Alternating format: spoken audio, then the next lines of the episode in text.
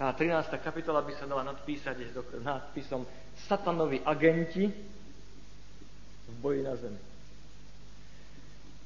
13. kapitola zjavenia je veľmi zaujímavá a povedal by som dôležitá pre pochopenie varovaní, ktoré Pán Boh posiela svojim verným deťom, zvlášť tým, ktorí žijú v dobe konca.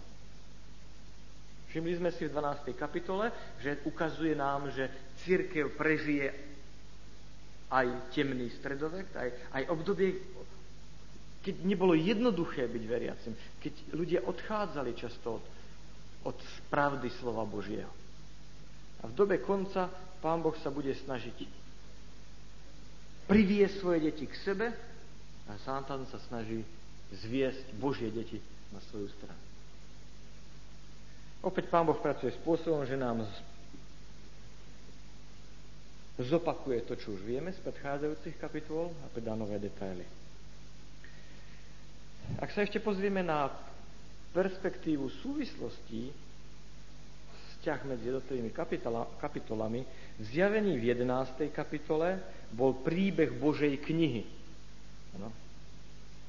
Čo bude rozhodujúce v tých záverečných udalostiach, ktoré začínajú od kapitoly 12. Vernosť Božej knihe. Dvaja svetkovia, starý a nový zákon, ktorí verne prorokujú. V 12. kapitole sme mali príbeh Božieho ľudu. Príbeh Božej knihy, príbeh Božieho ľudu. A teraz v 13. kapitole bude o príbeh opozície proti Bohu.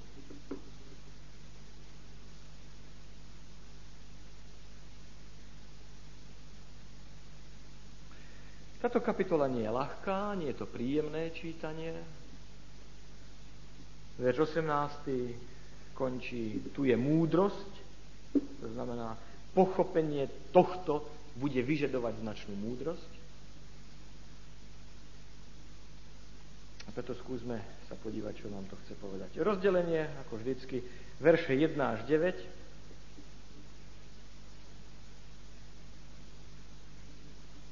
opozícia proti Bohu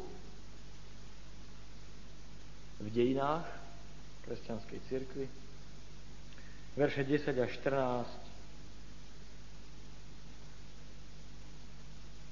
povstanie a činnosť druhej šelmy a verše 15 až 18 záverečný útok na Boží ostatok.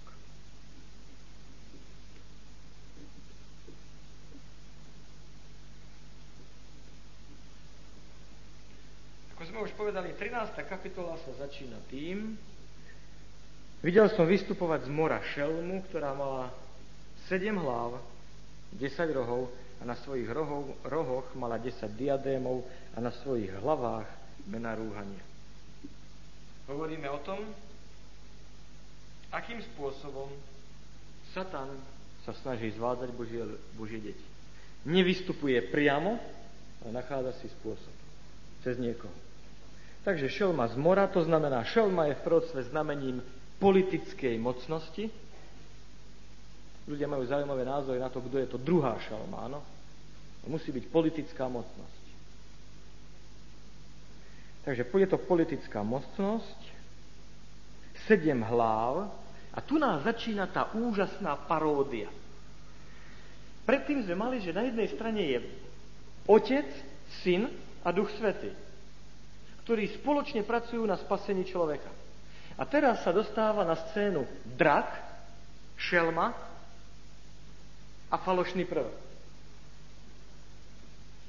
Drak má sedem hlav. Šelma má sedem hlav. Viete prečo? Pretože je tu paródia na vzťahy v Trojici. Otec, Syn, Duch Svetý.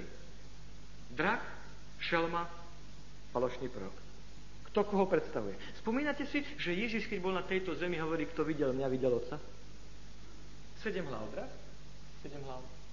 Šelma. Ďalej koruny.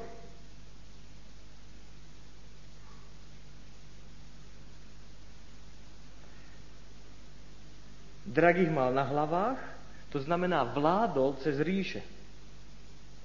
Rohy, symbol panovania cez kráľov.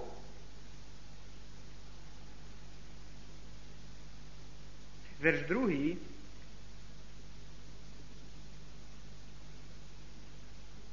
Koniec verša druhého. Drak jej dal svoju moc, i trón, i veľkú právomoc.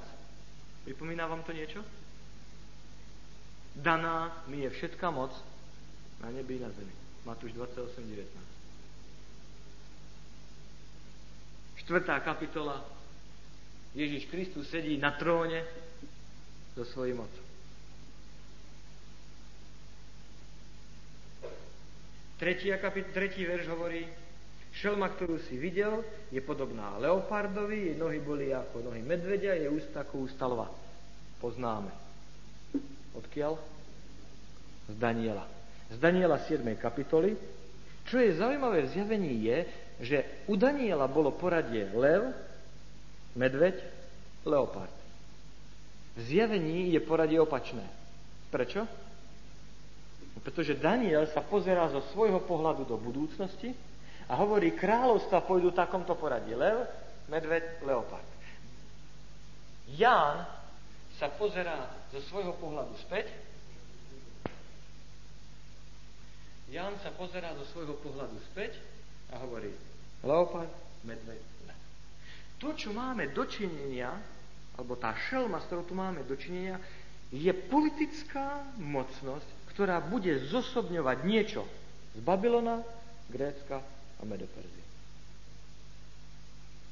No a pretože je to šelma, ktorá je náboženská, to nie je no, mocnosť len politická, ale nábožensko-politická, je zaujímavé si všimnúť, že grécka filozofia sa stáva filozofiou kresťanstva. Perzia.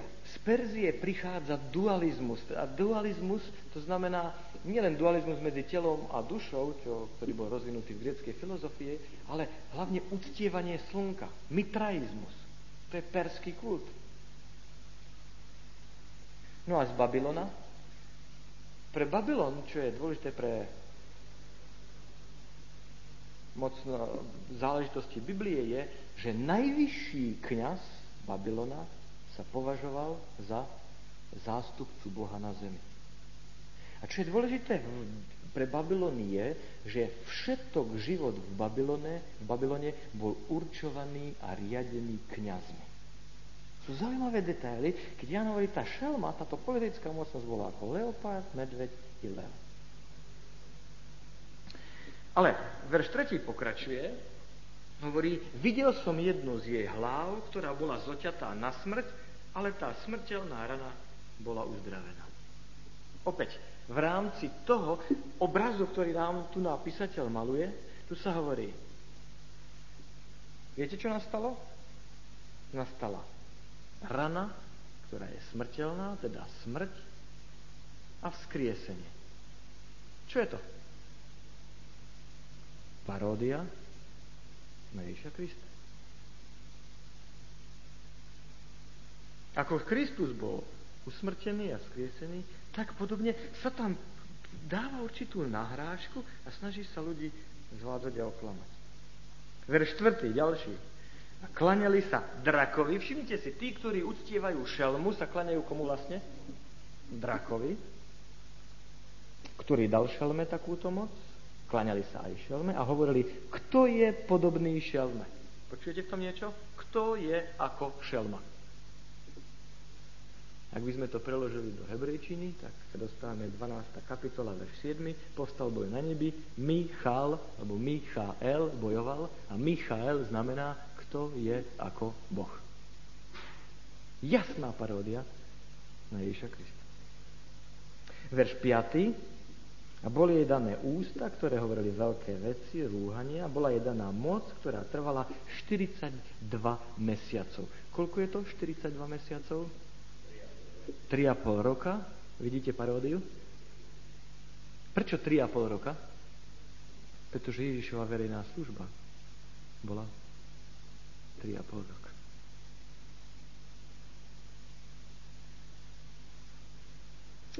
A prvnež pôjdeme ďalej, tak Snáď poviem toľko to. Od verša 11. vystupuje druhá šelma. Tentokrát nie z mora, to znamená spomedzi obývané, spomedzi ľudí, kde hustota zaludnenia je vysoká, ale zo zeme, to znamená z oblastí, ktoré nie sú husto obývané. Táto šelma je podobná baránkovi. Počujete v tom nejakú paródiu? Ježiš, keď odchádza z tejto zeme, tak hovorí, ja vám dám iného utešiteľa. Kto bol tým prvým utešiteľom, ktorého nám Pán Boh poslal? Ježiš Kristus. A Ježiš Kristus posiela iného podobného. Áno, mali sme povedať podobného utešiteľa. Máme šelmu, ktorá je podobná baránkovi. Jasná paródia na Ducha Svetého.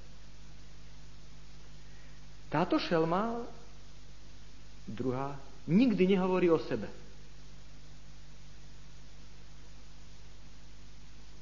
hovorí a pozornosť upriamuje na tú prvú šelmu. Vyzdvihuje šelmu prvú. Biblia ukazuje, že Duch Svetý nebude hovoriť o sebe, ale bude vyzdvihovať Ježiša Krista. Mnohí kresťania dnes hovoria, kresťanskej cirkvi je zanedbaný aspekt Ducha Svetého. Mali by sme viacej hovoriť. Svetá pravda. Ale zaujímavé, keď sa hovorí príliš veľa a iba o Duchu Svetom cítim sa akýsi nesvoj, pretože Biblia hovorí, Duch Svetý nebude hovoriť o sebe, ale bude vyvyšovať Ježiša Krista. Ďalej, vykonáva moc, verš 12, verš 13 robí veľké divy, verš 14 opäť divy, takže ešte aj oheň zostupuje z nebies. Viete, čo znamená oheň z nebies? Kde v Biblii sa vyskytuje oheň z nebies? Druhá kapitola Skutky apoštolské. Zostúpenie Ducha Svetého. Vidíte? Vidíte tú paródiu, ktorá v týchto veršoch je naznačená?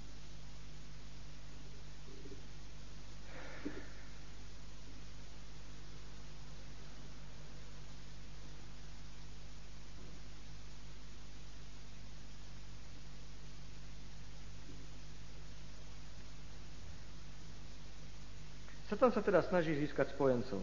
Akým spôsobom? Už sme povedali, že snaží sa pôsobiť cez nábožensko-politické mocnosti. Tu máme opakované to, čo sme už sa dozvedeli z Daniela. Satan prenasleduje Božie deti prostredníctvom Egypta. Asýria zobrala pokolenie. Babylona. Perzia. Spomente si na Ester. Na Židov, kráľovnú Ester.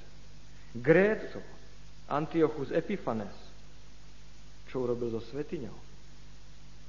No a nakoniec Rím, ktorý 10 tisíce Židov zabíjal.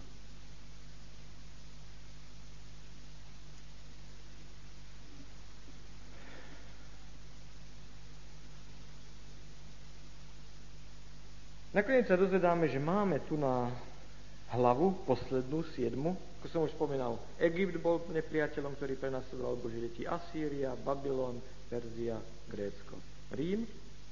A potom po rozpade rímskeho kráľovstva začína obdobie kresťanskej cirkvi. Satan sa snaží túto církev Kristovu zničiť. Najprv prenasledovaním, a keď sa mu to nepodarilo, ako sme už predtým hovorili, snaží sa zničiť zvedením prevrátením pravdy. A je smutnou súčasťou histórie, že to, čo malo byť svetlo národom a priniesť nádej a svetlo ľuďom, táto inštitúcia, kresťanstvo a kresťanská církev, tak zlyhala. V 11. kapitole sme si hovorili, že nastane doba, keď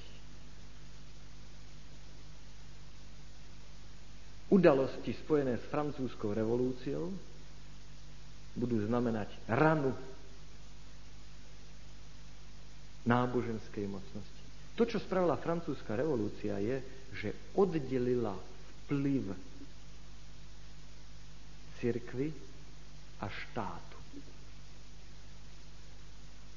Prosím vás, keď Biblia hovorí o šelmách, o tomto, nemyslí nejakého človeka, ktorý verí niečomu. Myslí systém. A ten systém je, že sa spája náboženstvo a moc, náboženská moc politická, aby sa presadzovalo to, čo považujeme za už u Daniela, na čom je to založené v 7. kapitole, je zaujímavá, sú zaujímavé okolnosti. Je tam lev, medveď, leopard, to boli tie nástroje, Babylon, Medoperzia a Grécko, ktoré sa snažili Boží ľud v tedajšej doby, vyvolený národ, zničiť, odviezť od Boha. Ale potom hovorí Daniel, prichádza strašná šelma, ktorý ani na meno nemohol prísť, ktorá krúši ničí, rozbíja, zabíja. A z dejín vieme, čo Rím robil kresťanom. Koloseum. Prenasledovania kresťanov. A pretože Rím takto kruto prenasledoval kresťanov, je v proroctve označený ako strašná, hrozná šelma. Ani meno nemá, taká hrozná. K ničomu nie je prirovnateľná. Dneska by sme mohli povedať z histórie, že v priebehu prenasledovania v dejinách rímskeho prenasledovania kresťanov zahynulo asi 5 tisíc ľudí. Nevieme presne, ale zhruba 5 tisíc ľudí. Prečo? Pretože prenasledovania síce boli kruté, ale boli krátke a lokálne. Vždycky to znamená na jednom území. A potom nám ukazuje proroctvo, že prichádza obdobie, keď tí, ktorí o sebe tvrdia, že sú Božie deti, budú používať svetskú alebo politickú moc, aby presadzovali svoju verziu pravdy. Keď pán Boh ukazoval, aké hrozné bolo to rímske, aká strašná šelma bolo to, čo robil Rím kresťanom, povedzte, ako sa pán Boh asi musel cítiť, keď my, kresťania, ktorí sme o sebe tvrdili, že sme Božie deti, sme robili niečo, Dá sa povedať, že v priebehu stredoveku zahynulo 50 miliónov ľudí. A tu je tá šelma. A francúzska revolúcia prináša ranu, že je oddelená moc cirkvy a štátu.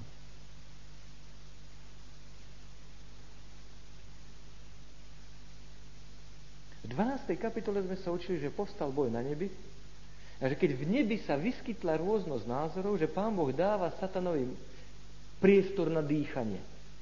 Dáva mu možnosť, aby dokázal svoju pravdu. Ale my, kresťania, v mene pravdy sme schopní umlčať akúkoľvek opozíciu.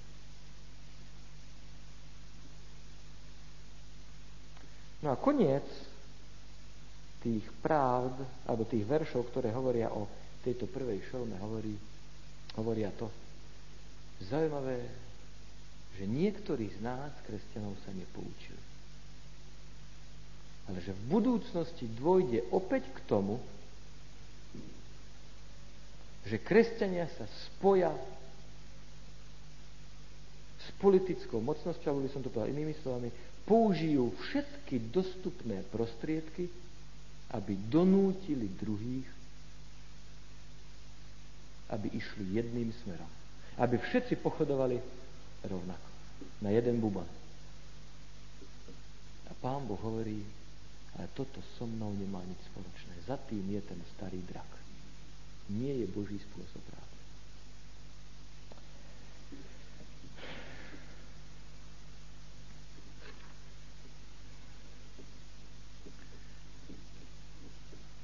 Všimnite si niektorí, prečo uctievajú šelmu? verš 4. Kto je ako? Ľudia uctievajú, pretože ľudia uctievajú svetskú veľkosť. Ak niečo je veľké, ak za niečím ide veľa ľudí, tak to musí byť pravda. Zjavenie hovorí, to vedie do záhuby. Takáto filozofia vedie do záhuby. Kto je ako? Čo? Ak sa budete nadchýňať tým, že čo je, za čím ide mnoho ľudí, čo je veľké, tak sa dostanete do zlého cieľa. A druhá otázka je, kto môže bojovať s ňou? Uctievanie zo strachu.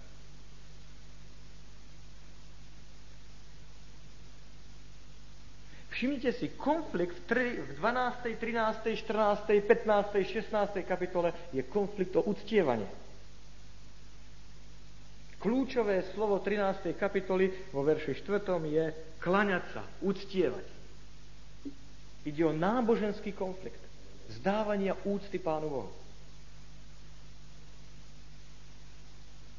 Niektorí budú uctievať zo strachu. Kto môže bojovať so šelmom? Nemá zmysel stavať sa na odpor. Bojovať nemá zmysel.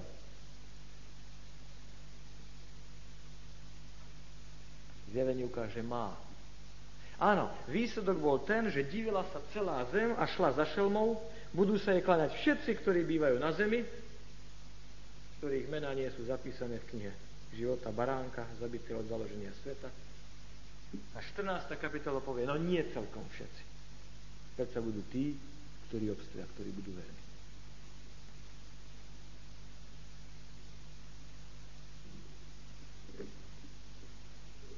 Snáď teraz k tej druhej šelme pár slov. Druhá šelma, ktorá vystupuje v tejto kapitole, nevystupuje z vody. Zjavenie 17, 15 hovorí, že ľudia, národy, jazyky vodou, lebo voda je symbolom toho. Zem naznačuje opačné prostredie, to znamená miesto, ktoré nie, kde nenachádzate národy, jazyky, zástupy, množstvo ľudí. Mohli by sme povedať, že ukazuje rozdiel medzi starým svetom a novým svetom. Štyri veci charakterizujú túto šelmu. Je geografické, zemepisný pôvod, neobývané oblasti sveta, historické pozadie, to znamená, táto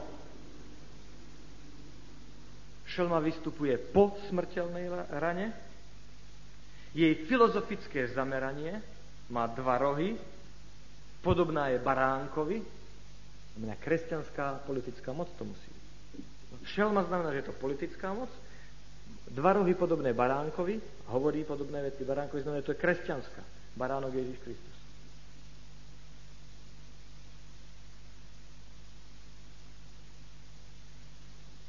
No je miesto v prorodstvách je, že hoci vyzerá ako baránok, hovorí ako drak.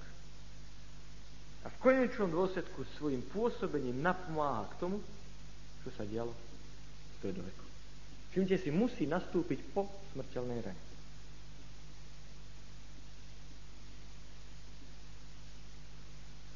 Z vieme, že keď v Európe bolo prenasledovanie a náboženská netolerantnosť, mnohí ľudia sa utiekajú do Ameriky, a tam vzniká spoločnosť, ktorá je založená na občianskej a náboženskej slobode. Spočiatku majú svoje problémy a náboženské prenasledovania takisto, tiež nedokážu tolerovať inak zmýšľajúcich ľudí. Zaujímavé.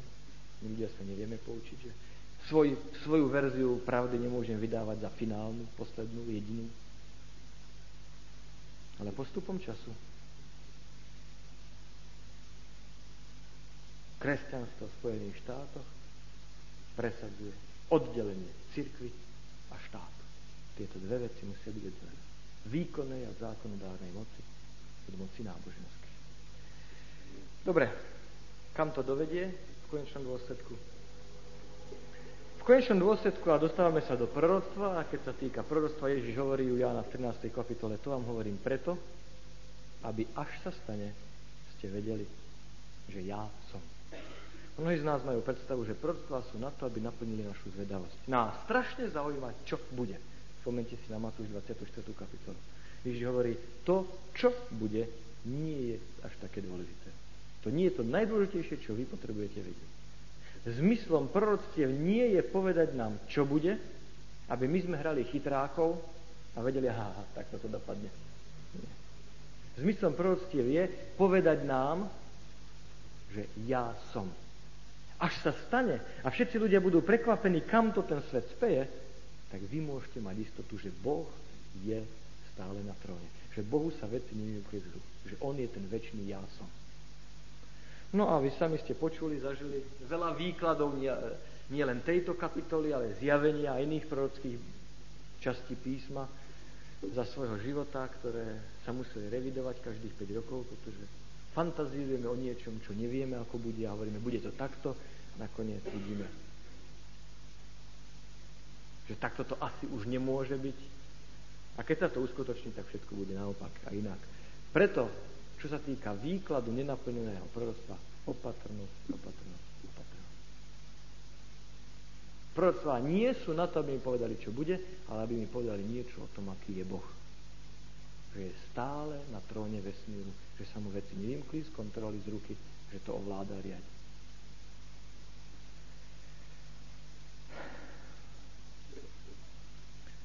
Nakoniec dojde k zjednoteniu.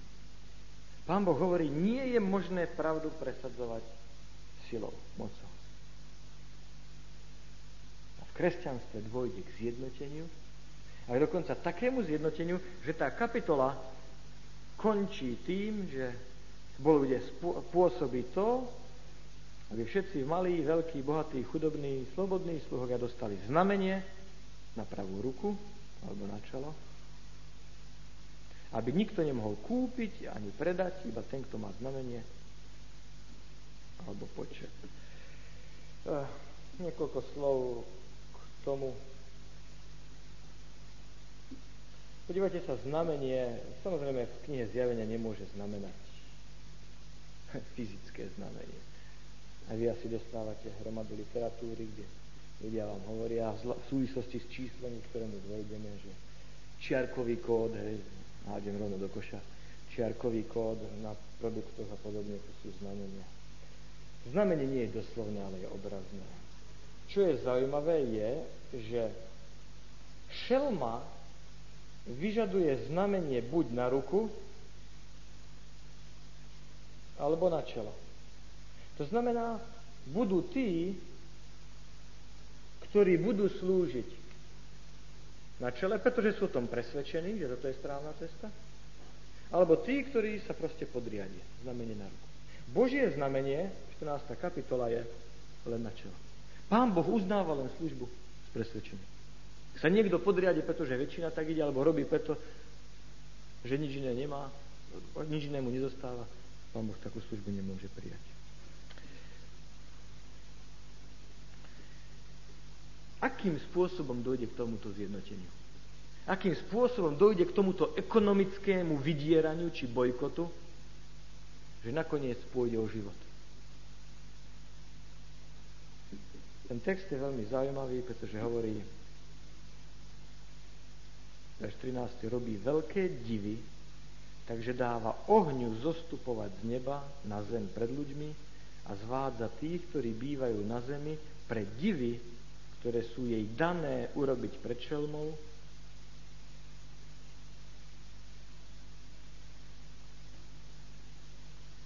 divy, zázraky. A tu sme pri niečom veľmi dôležitom, na čo nás Biblia upozorňuje. Spôsob, akým dôjde k zjednoteniu kresťanstva, žiaľ na nesprávnej strane je ten, že ľudia sú nevýslovne, nesmierne fascinovaní všetkým nadprirodzeným. Dáva, aby oheň padol z neba. Skutky 2. kapitola. Falošné turíce. Niečo sa zdá, ako zostane Ducha Svetého. A preto je to od koho? Kto je v pozadí? Drak. Niečo sa vydáva za pôsobenie a vyliatie Ducha Svetého a pri tomto pôsobení a vyliatie Ducha Svetého nie. A ešte raz máme v Biblii oheň z neba. Spomínate si kde? Eliáš. Hora Karna. Eliáš sa modlí a padá oheň z neba na dôkaz toho, kto je pravý Boh.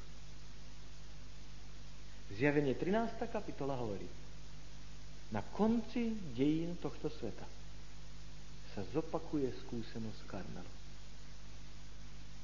Ale pozor, tentokrát oheň spadne na nesprávny oltár. A divila sa celá zem a išli všetci jedným smerom.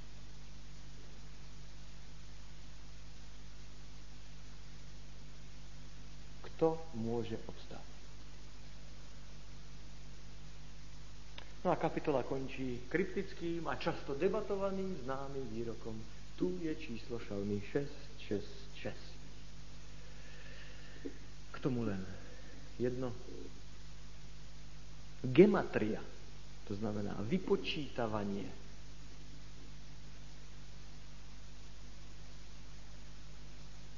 Čísel na základe písmen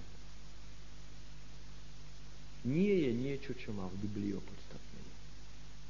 Už sme si povedali, čísla v zjavení znamenajú kvalitu. Čo znamená číslo 6 v zjavení?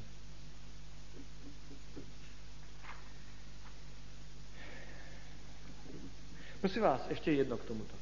Nie je možné zobrať číslo 666, to znamená zjavenie 1318, a aplikovať ho osobitne.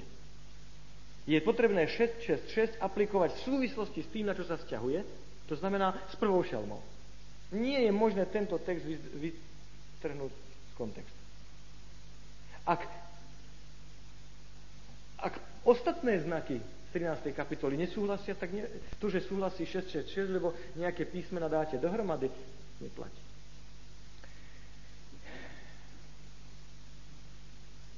Číslo 7 je symbolom dokonalosti. To je božské číslo, symbolom odpočinku.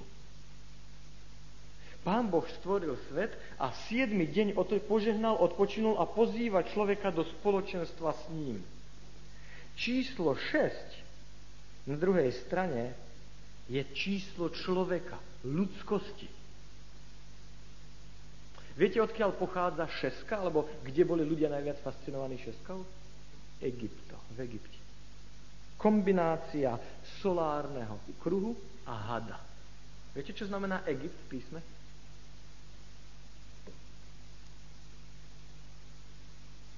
Šeska teda znamená, že pán, alebo zmysel tohto je ten, pán Boh človeka stvoril v šiestý deň. Ale ak človek má byť skutočne človekom, tak potrebuje vstupovať do spoločenstva s Bohom, do, naviazať vzťah s Bohom a preto Pán Boh pri západe slnka v šiestý deň pozýva Adama s Evou vstúpte do katedrály ktorú ja som pre vás pripravil, aby ste sa mi klaňali. O čo ide v zjavení? O klaňanie. Spomente si, až dojdeme na Armagedon v 16. kapitole, že nemôže ísť o ropu, ale musí ísť zase o klaňanie. Šeska je číslo človeka. Pán Boh ponúka človeku, aby zo šesky prešiel do sedmičky. A tu je systém, spôsob myslenia, filozofia ľudí, ktorá odmieta ísť zo šesky do sedmičky a je spokojná s tým našim ľudským. No a prečo 6, 6, 6? No pretože v tom sú zjednotení, myslia si, že to je tá jednota Ducha Svetého, tá božská jednota. A ešte jeden náznak, ktorý pozorný biblický čitateľ určite neprehliadne. Už raz sa stalo, že celý svet bol vyskúšaný na tom, či sa bude klaňať obrazu alebo nebude. Viete, kedy to bolo? Daniel 3. kapitola. A tam bol postavený obraz, ktorého rozmery boli 6, 6, 6. Príde vyskúšanie na celý svet, ktoré ukáže na čej strane je vaša vernosť, komu sa klania. A teda 666 znamená neochota opustiť naše ľudské názory a pristúpiť božskú sedmičku, vstúpiť do Božej dokonalosti, do Božieho odpočinku, to znamená zlyhanie, odpadnúť. Čo nám chce povedať táto kapitola? Táto kapitola nie je v Biblii preto, aby naši kresťanskí bratia dostali na plný zásobník to sú tí, ktorí spôsobili v kresťanských dejinách to alebo tamto. Aby sme ukazovali prstom na niekoho. Daniel 8. kapitola nádherným spôsobom ukazuje, že prichádza čas v dejinách, a ukáže to aj zjavenie 14.6, keď sa zvestuje väčšie evanielium a pán Boh hovorí, čo bolo, bolo. Čo bolo v dejinách, bolo. A ak máte pocit, že vy ste tí, ktorí môžete ukazovať na niekoho prstom, to sú tí zlí, to sú tí, čo sú príčina všetkých. Skúste sa pýtať, skúsme sa pýtať. A kde by som stál ja, keby som žil v tej dobe? A skúsme sa pýtať po všetkej tej... Skúsme sa pýtať, kde by sme stáli v totalitárnom systéme stredoveku, keď si porovnáme s tým, aký statočný sme boli a kde sme stáli v totalitárnom systéme nedávno, ktorý ťažko porovnávať. Ste A 13. kapitola hovorí pán Boh, čo bolo, bolo. Ja rozumiem. Bola taká doba, bolo to nesprávne, dnes vám zvestujem väčšine vaniliu. Ak budete pravdu presadzovať násilím, to skončí katastrofou. A ak niekto aj tak vytrvá, že dôvody, na ktorých sa rozhoduje, to sú zázraky, pocity, a odmieta vstúpiť do tej Božej sedmičky, do toho, čo Božie slovo ukazuje. Pán Boh hovorí, skončíte zvedený omele. Ja nemôžem vám nejako pomôcť. rozoberáme 12. a 13. kapitolu knihy Zjavenia. Chcel by som ešte povedať pár slov k tej 13. kapitole, k 13. kapitole, prvne sa pustíme do 14. V 12. a 13. kapitole, ako sme už povedali, je predstavená falošná alebo nesvetá trojica, ktorá spoločne bojuje proti ostatkom, proti verným Božím deťom. Všimnite si, že zápas sa vedie o mysel. Pôjdeme ďalej v štúdiu zjavenia a ďalej zápas bude popisovaný vojenskou terminológiou. 14., 15., 16. kapitola Kristus bude vojvodca, áno, bude vojenskou terminológiou popisovaný zápas. Ale tieto kapitoly nám ukazujú, že v podstate zápas, ktorý prebieha, je zápas o mysel. To je bitka alebo vojna ideí. A ešte presnejšie, odovzdania sa. Čomu si, o, si sa odovzdal? Alebo čo, o čom si presvedčený? Čomu veríš? A do tohto zápasu ideí, do tejto bitke o ľudskú mysel, Satan nejde otvorene. Pracuje podvodmi, zvádzaním a zavádzaním. Nepovie, kto je. Videli ste, že ono na prvý pohľad sa to všetko zdá strašne kresťanské. To úplne vypadá, ako keby to pôsobil Kristus, že to má všetky tie formy, Áno, Otec, Syn, Duch Svetý, pôsobenie, smrť, skriesenie, služba, 3,5 roka. Každý ten detail môžete tam nájsť. Úplne to vypadá ako kresťanské, keby to bolo. Ale Satan to robí schválne, zámerne, aby podviedol.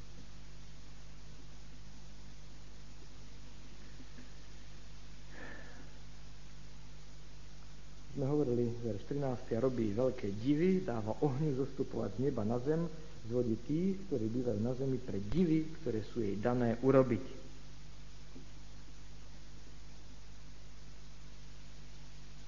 V záverečných fázach dejín ľudstva pôjde o napodobnenie diela Ducha Svetého. Je zaujímavé, že mnohí povedia, toto je od Ducha Svetého. A ja sa pýtam, a ako viete, že je to od Ducha Svetého? No to, to predsa to musíš tak cítiť. Nie, to viem, no to je Ducha Svetého. Ja hovorím, počkaj, ale ja to tak necítim. No, mnohí povedia, no preto, lebo nemáš Ducha Svetého. U nás, v našom kontexte by sa povedal, no pretože nie si dosť posvetený. Ale ako vy môžete vedieť, či je to Ducha Svetého alebo nie?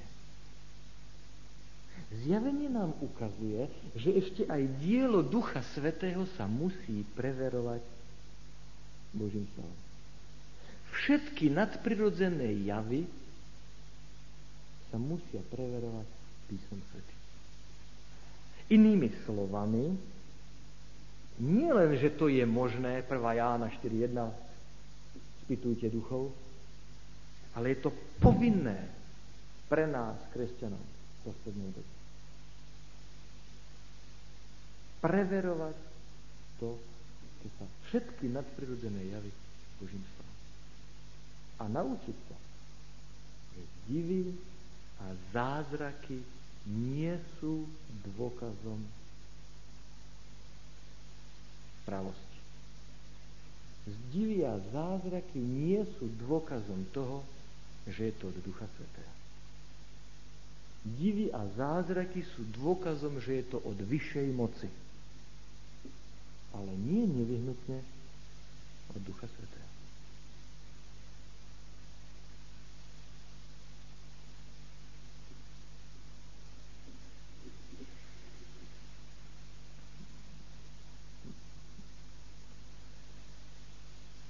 Tesaloničanom, druhá kapitola, verš 8. Druhá Tesaloničanom 2.8. Potom bude zjavený ten bezzákonný, bezzákonník, bezzákonný bezbožník, ktorého pán Ježiš zabije duchom svojich úst a skazí zjavením svojho príchodu, toho bezbožníka, verš 9, počúvajte dobre, ktorého príchod, ktorého parúzia je mocným pôsobením satana so všetkou mocou, znameniami ale živými zázrakmi. Jeho príchod, jeho parúzia je pôsobením mocou, znameniami, ale živými zázrakmi. Zaujímavá trojkombinácia. Moc, znamenia, ale živé zázraky. Viete, kde v Biblii sa ešte nachádza táto kombinácia?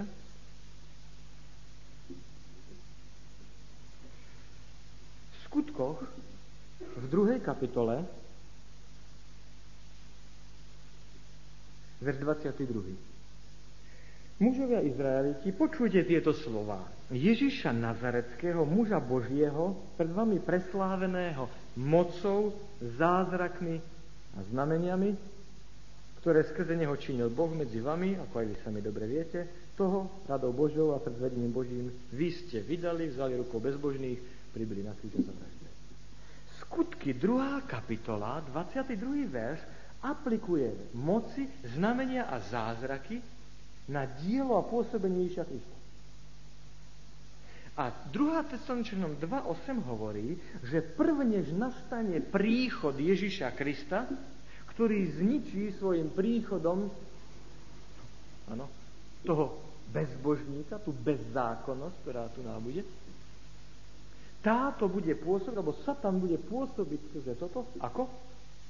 Znameniami, zázrakmi a mocou. A viete, čo je tam zaujímavé? V verši 9 sa hovorí, že tento bezbožný bude zničený, ktorého príchod je mocným pôsobením znamení a zázrakov. Príchod grécky znamená parúzia. Alebo príchod grecky sa povie parúzia. Čo to znamená? Že vlastne my máme dva druhé príchody. Máme dve parúzie. A ten, ktorý my nazývame druhý príchod Ježiša, to nie je ten, ktorý príde prvý. Ale prvnež príde druhý príchod, príde prvý príchod toho bezbožníka. Viete, čo to Prvnež nastane druhý príchod parúzia Ježíša Krista, tak nastane príchod sa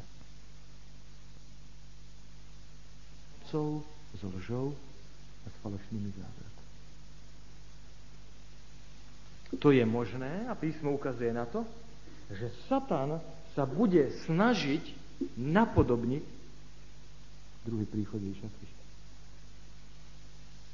Napodobniť službu Ježiša Krista. Lebo znamenia moci a zázraky to je služba Ježiša Krista. Príde, bude učiť sladkými, milými slovami, bude uzdravovať, možno kriesiť mŕtvych na pohľad. Tak bude povedať.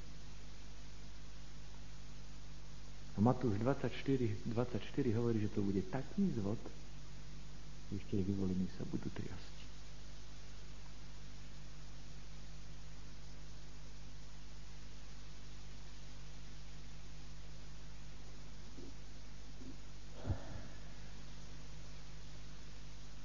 Aké je východisko z toho, aby človek nebol oklamaný a zvedený?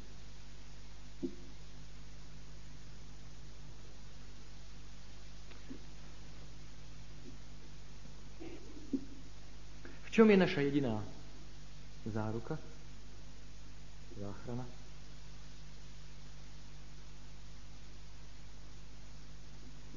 Za prvé, študovať písmo. Za druhé, študovať písmo. Za tretie, študovať písmo. Ako nikdy predtým.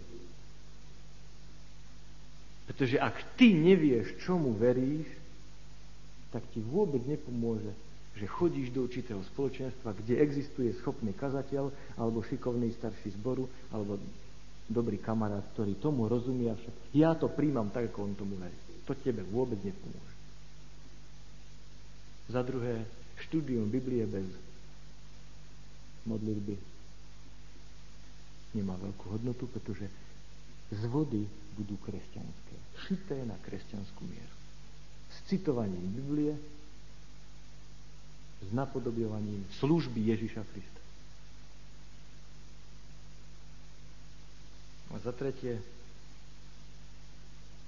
to sa nepochopte toto nesprávne, čo teraz poviem, ale za tretie, nedôvera samého seba a svoje názory.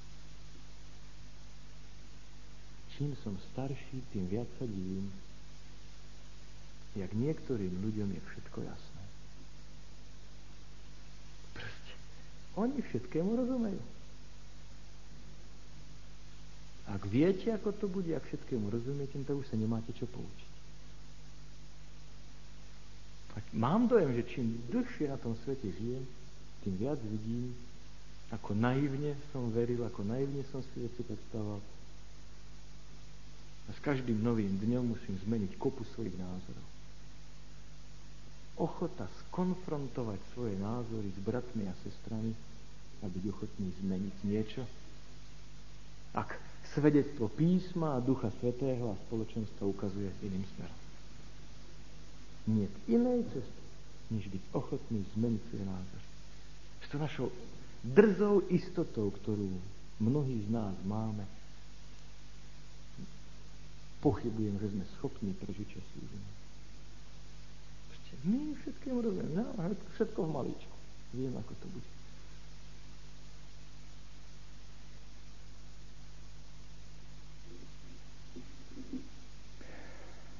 Jediná záchrana. Štúdium písma, modlitba a ochota zmeniť svoje názor. Štúdium písma znamená čítať Bibliu tak, že nechám otvorenú možnosť, že Pán Boh mi môže povedať, Daniel, ono je to trošinku inak. Alebo čítate Bibliu len preto, aby ste našli muníciu, ako dokázať tým druhým, že nemôžu mať. Jak môžu takto veriť? Však nemôžu mať pravdu. Ak študujete Bibliu preto, aby ste našli tam dôvody na vyvrátenie názorov iných, tak ste na veľmi nebezpečnej ceste. Vôbec pýtať sa každý deň, existuje spôsob, akým mne Pán Boh môže povedať Daniel, ale veci sa majú trošku inak. Ja to niekedy zvyknem takto hovoriť. Byť natoľko presvedčený, že človek je ešte presvedčiteľný. Pretože ak ste už tak presvedčení, že už nič vás nemôže presvedčiť, amen tma. Akým spôsobom Pán Boh povie, že no je to inak. Zoberte si, Ježiš Kristus prichádza k národu svojim, Ján 1.11, k svojim vlastným prišiel. Ježiš povie, takto sa majú vec. Nepovie, čo ty nám budeš rozprávať. To tak nie. Keď Ježiš im hovorí, ale ono je to takto, podívajte sa, to musí byť tak preto a preto. On povedia, démona máš. No synovi Božiemu povedia, démona máš. Nemôže byť inak, než ako tomu my veríme. A ak niekto má dojem, že máme patent na pravdu, alebo že má patent na pravdu, tak bude veľmi ľahkou obeťou z vodu a klam. Pretože Pán Boh nemá spôsob, mu povedať, počkaj, ono je to inak. Ten národ radšej Ježiša Krista pribije na kríž, ako keď počúval, že je to inak. Nie, nemôže byť inak. Je to tak, ako to ja verím. A otázka, ktorú si kladem ja sám pre seba v svojom osobnom živote, je Daniel, Môže mne Pán Boh ešte povedať, míliš sa. To, čo učíš, ako to veríš, nie je tak. Pretože ak nie som ja ochotný zmeniť svoje názory, čo, čo môže Pán Boh pre mňa urobiť? Tehli mi na hlavu hádať nebude, aby som sa spamätal. Nebude spôsob práce. A tú schopnosť načúvať tomu jemnému, tichému hlasu Božiemu, rozpoznať to skutočné pôsobenie Ducha Svetého. Nie to hurikánske s veľkým, veľkou pompou a pôsobením. A to skutočné vtedy, keď vás, keď vás vedie a usmerňuje v tom živote, čo áno a čo nie, by bol človek citlivý a vnímavý. To je to, čo všetci potrebujeme, ak máme prežiť túto dobu. Ak máme byť medzi tými, ktorí ako sme ste počuli včera, budú spievať s baránkom spolu na siahu. A nie medzi tými, že divila sa celá zem a išli všetci ako jedno stádo. Robí veľké zázraky, zjavenie 13.14, ktoré sú jej dané urobiť pred šelmou. Vôbec. A prečo to Pán Boh dovolí? Dokážete si predstaviť, že tu nám budú tisíce, milióny ľudí, ktorí sa modlia v mene Ježiša Krista, ktorí prídu a povedia, pane, pane, či v tvojom mene tie zázraky sa nediali, démonov sme nevyháňali. A ich poviem, neznám vás. Povedzte mi, prečo je to možné, že Pán Boh dovolí, aby tisíce, milióny ľudí boli zvedení. Keď v Ježišovom mene sa modlili, o Ducha Svetého prosili, a sa tam takto pekne tam skočí a, a dá im svoju napodobenie. A oni idú a nezbadajú. Až na konci narazia a vtedy druhý príchod ukazuje, nie cesty späť. Čím to je? Poďme späť do druhej Tesaloničanom, do druhej kapitoly, verš 10.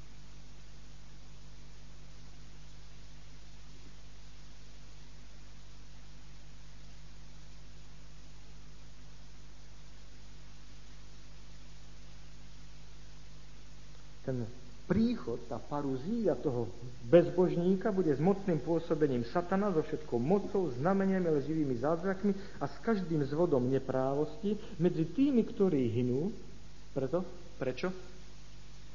Pretože neprijali lásku k pravde. Aby boli spasení. Prečo to Boh dovolí? Pretože v rámci veľkého sporu, veľkého konfliktu vo vesmíru, Pán Boh musí satanovi dať voľnú ruku a povedať, prosím, rob si, čo chceš. A prídeme k zapečaťovaniu, prídeme k 7. kapitole, že jedného dňa 7. kapitola hovorí, tí anieli musia byť uvoľnení a Pán Boh povie, Satan, môžeš si robiť, čo chceš. Tam dole ja mám ľudí na zemi, ktorí vedia, vedia čomu veria, prečo veria, ktorí stoja na mojej strane bez ohľadu na všetko ostatné. Môžeš si robiť, čo chceš sa tam si začne robiť, čo chce. Pán Boh nemôže nás chovať vo vatičke a skleníku a chrániť, aby proste len aby na nás Satan nezafúkal, pretože zahynie. A v čom je jediná istota? Pretože neprijali lásku a pravdu. Problém nás, kresťanov, je, že väčšina z nás sedí na plote. To znamená, ani na jednu stranu, ani na druhú stranu. Sedí na ploti a čaká, vyčkáva, ako sa to vyvinie. Väčšina z nás nie sú zlí ľudia. To sú ľudia, ktorí nikomu neublížia. Proste tu nie sú žiadnou oštarou a ťarchou spoločnosti.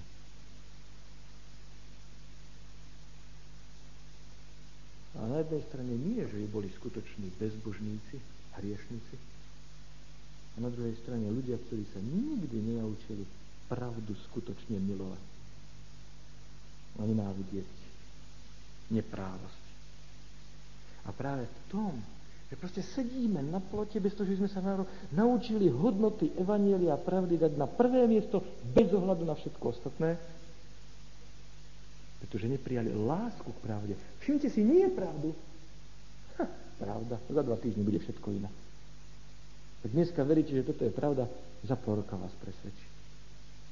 Prídu také veci, sme čítali, že oheň z neba spadne na nesprávny oltár. Viete, čo to znamená? Dnešná spoločnosť je sekulárna. Dnešná spoločnosť je naučená, že pravda je tá, ktorú ja dokážem cítiť, ktorú môžem si ohmatať. A keď jedného dňa zistíte, že aha, to, čo som považoval za správne, je nesprávne a to, čo som považoval za nesprávne, je teraz správne, to budete tak popletení, že už pekne viete svojimi. A to, že ste verili predtým pravde, vám absolútne nepomôže. Už viacerí z vás ma si počuli rozprávať príbeh o tom, že, a neviem, máte trojročnú dceru a tá dcera zomrie na leukémiu, dajme tomu jediná dcera, ste ju nadovšetko milovali. A v tom žiali sa obrátite Našťastie máte dobrého priateľa, ktorý vám ukáže, ale ja poznám východiska, viem, čo by ti mohlo pomôcť. Písmo sveté. Nechcel by si študovať Bibliu? A vy idete, študujete, chodíte na biblický kurz, poznávate. A jedného dňa stretnete jedného kamaráta a povie, ja som počul, čo za tragédia sa stala vašej rodine. Ja by som, ja by som ti dokázal tvoj žiaľ uľahčiť. Vieš čo, poď som, nechcel by poď som. A ten človek vám sprostredkuje to, že s toho svojou milou dcerou sa môžete stretnúť a porozprávať. A ona vám povie, neplač, mama, by som parafrázoval. Nie, nie je dobre, so mnou je všetko v poriadku. Ako sa má? Trávi, no, trápime sa, žialíme, no, to sa dá robiť, taký je život. A mama mimochodom, že si sa ty dala na nejaký biblický kurz? Hmm, to je zaujímavé. No, chodíme tam, páči sa nám. No to je pekné, to je treba Bibliu poznať. No a tam sa učíme mnohé zaujímavé nové veci, čo sme predtým nepoznali. A zrazu sa vám povie, no, ale vieš, tamto, tamto, čo vás učia, to zase nemusíš predstavovať. Podívej sa, ja som o tom tiež nič nevedela. Je mi dobre. Mám sa, čo robiť. Zomrel otec, podnikateľ, ktorého ste mali radi. Rodina ťažko žije teraz sa im nedarí. A manželke povie, nejaký známy, poďte si zariadi. Že sa s ním stretneš, porozprávaš. No keď sa porozprávate, keď vás poteší a všetko, ešte vám povie, no a sa spýtate, tati, a, a, a kde je tých 50 tisíc, čo si mal odložený? Prehádali sme celý barák a nenašli sme. Kde, kde si ich mohol dať? A on povie, to je jednoduché, podívajte sa, sú tam a tam, idete, nájdete. Čo robíte? Čo? Ja vám poviem, čo robí 99,9% ľudí. Ide za hlasom svojho srdca. Rozum stranou a ide tak, ako to cíti. Dneska sme naučení, pravda je to, čo cíti. Sa dá ohmatať. Predstavte takéto dôkazy, to to, že ste verili pravdu, ha, nič nepomôže. Čo pomôže jedine? Láska k pravde. A ako získam lásku k pravde? Je strašne dôležité niečo v tom texte. Pretože lásku k pravde neprijali. Všimnite si, láska k pravde nie je niečo, k čomu sa dopracujem. Ano? K čomu sa sa prepracujete, čo je výsledok trénovanosti. Nie. To je niečo, čo sa príjima. Vy sa pýtate, Pane Bože, čo chceš, aby som činil? A Pán Boh vám ukazuje a vy buď idete a robíte a ste okrok bližší. A za každým, keď Boží hlas počúvnete, tak ste citlivejší a vnímavejší na jeho konanie. Alebo Boží hlas počujete, a to nie až také dôležité, ale však na tom až tak moc nezáleží. Nás to človek nesmie brať tak vážne. No idete okrok A už ho počujete menej, a menej, a menej. Všimte si, to nie je niečo, k čomu sa dopracujem, to je niečo, čo príjmam a o tom, kde budeme stáť jedného dňa, sa rozhoduje dnes. Práve na tom, ako som ochotný tomu hlasu načúvať a robiť to, o čom som presvedčený, že je pravda. Že ja považujem za hlas Ducha Sveta. Aj keď sa v tom môžete míliť, ale ak pôjdete verne za tým hlasom, Pán Boh vás pôjde. Viete, čo to znamená? Modliť sa, Pane Bože, daj mi pravdu. Len pravdu. Za každú cenu. Nech to stojí čokoľvek. Pretože zjavenie 13. kapitola, to skončíme, hovorí, že to stáť bude hodne. Že to bude stáť všetko. Zostať na Božej strane.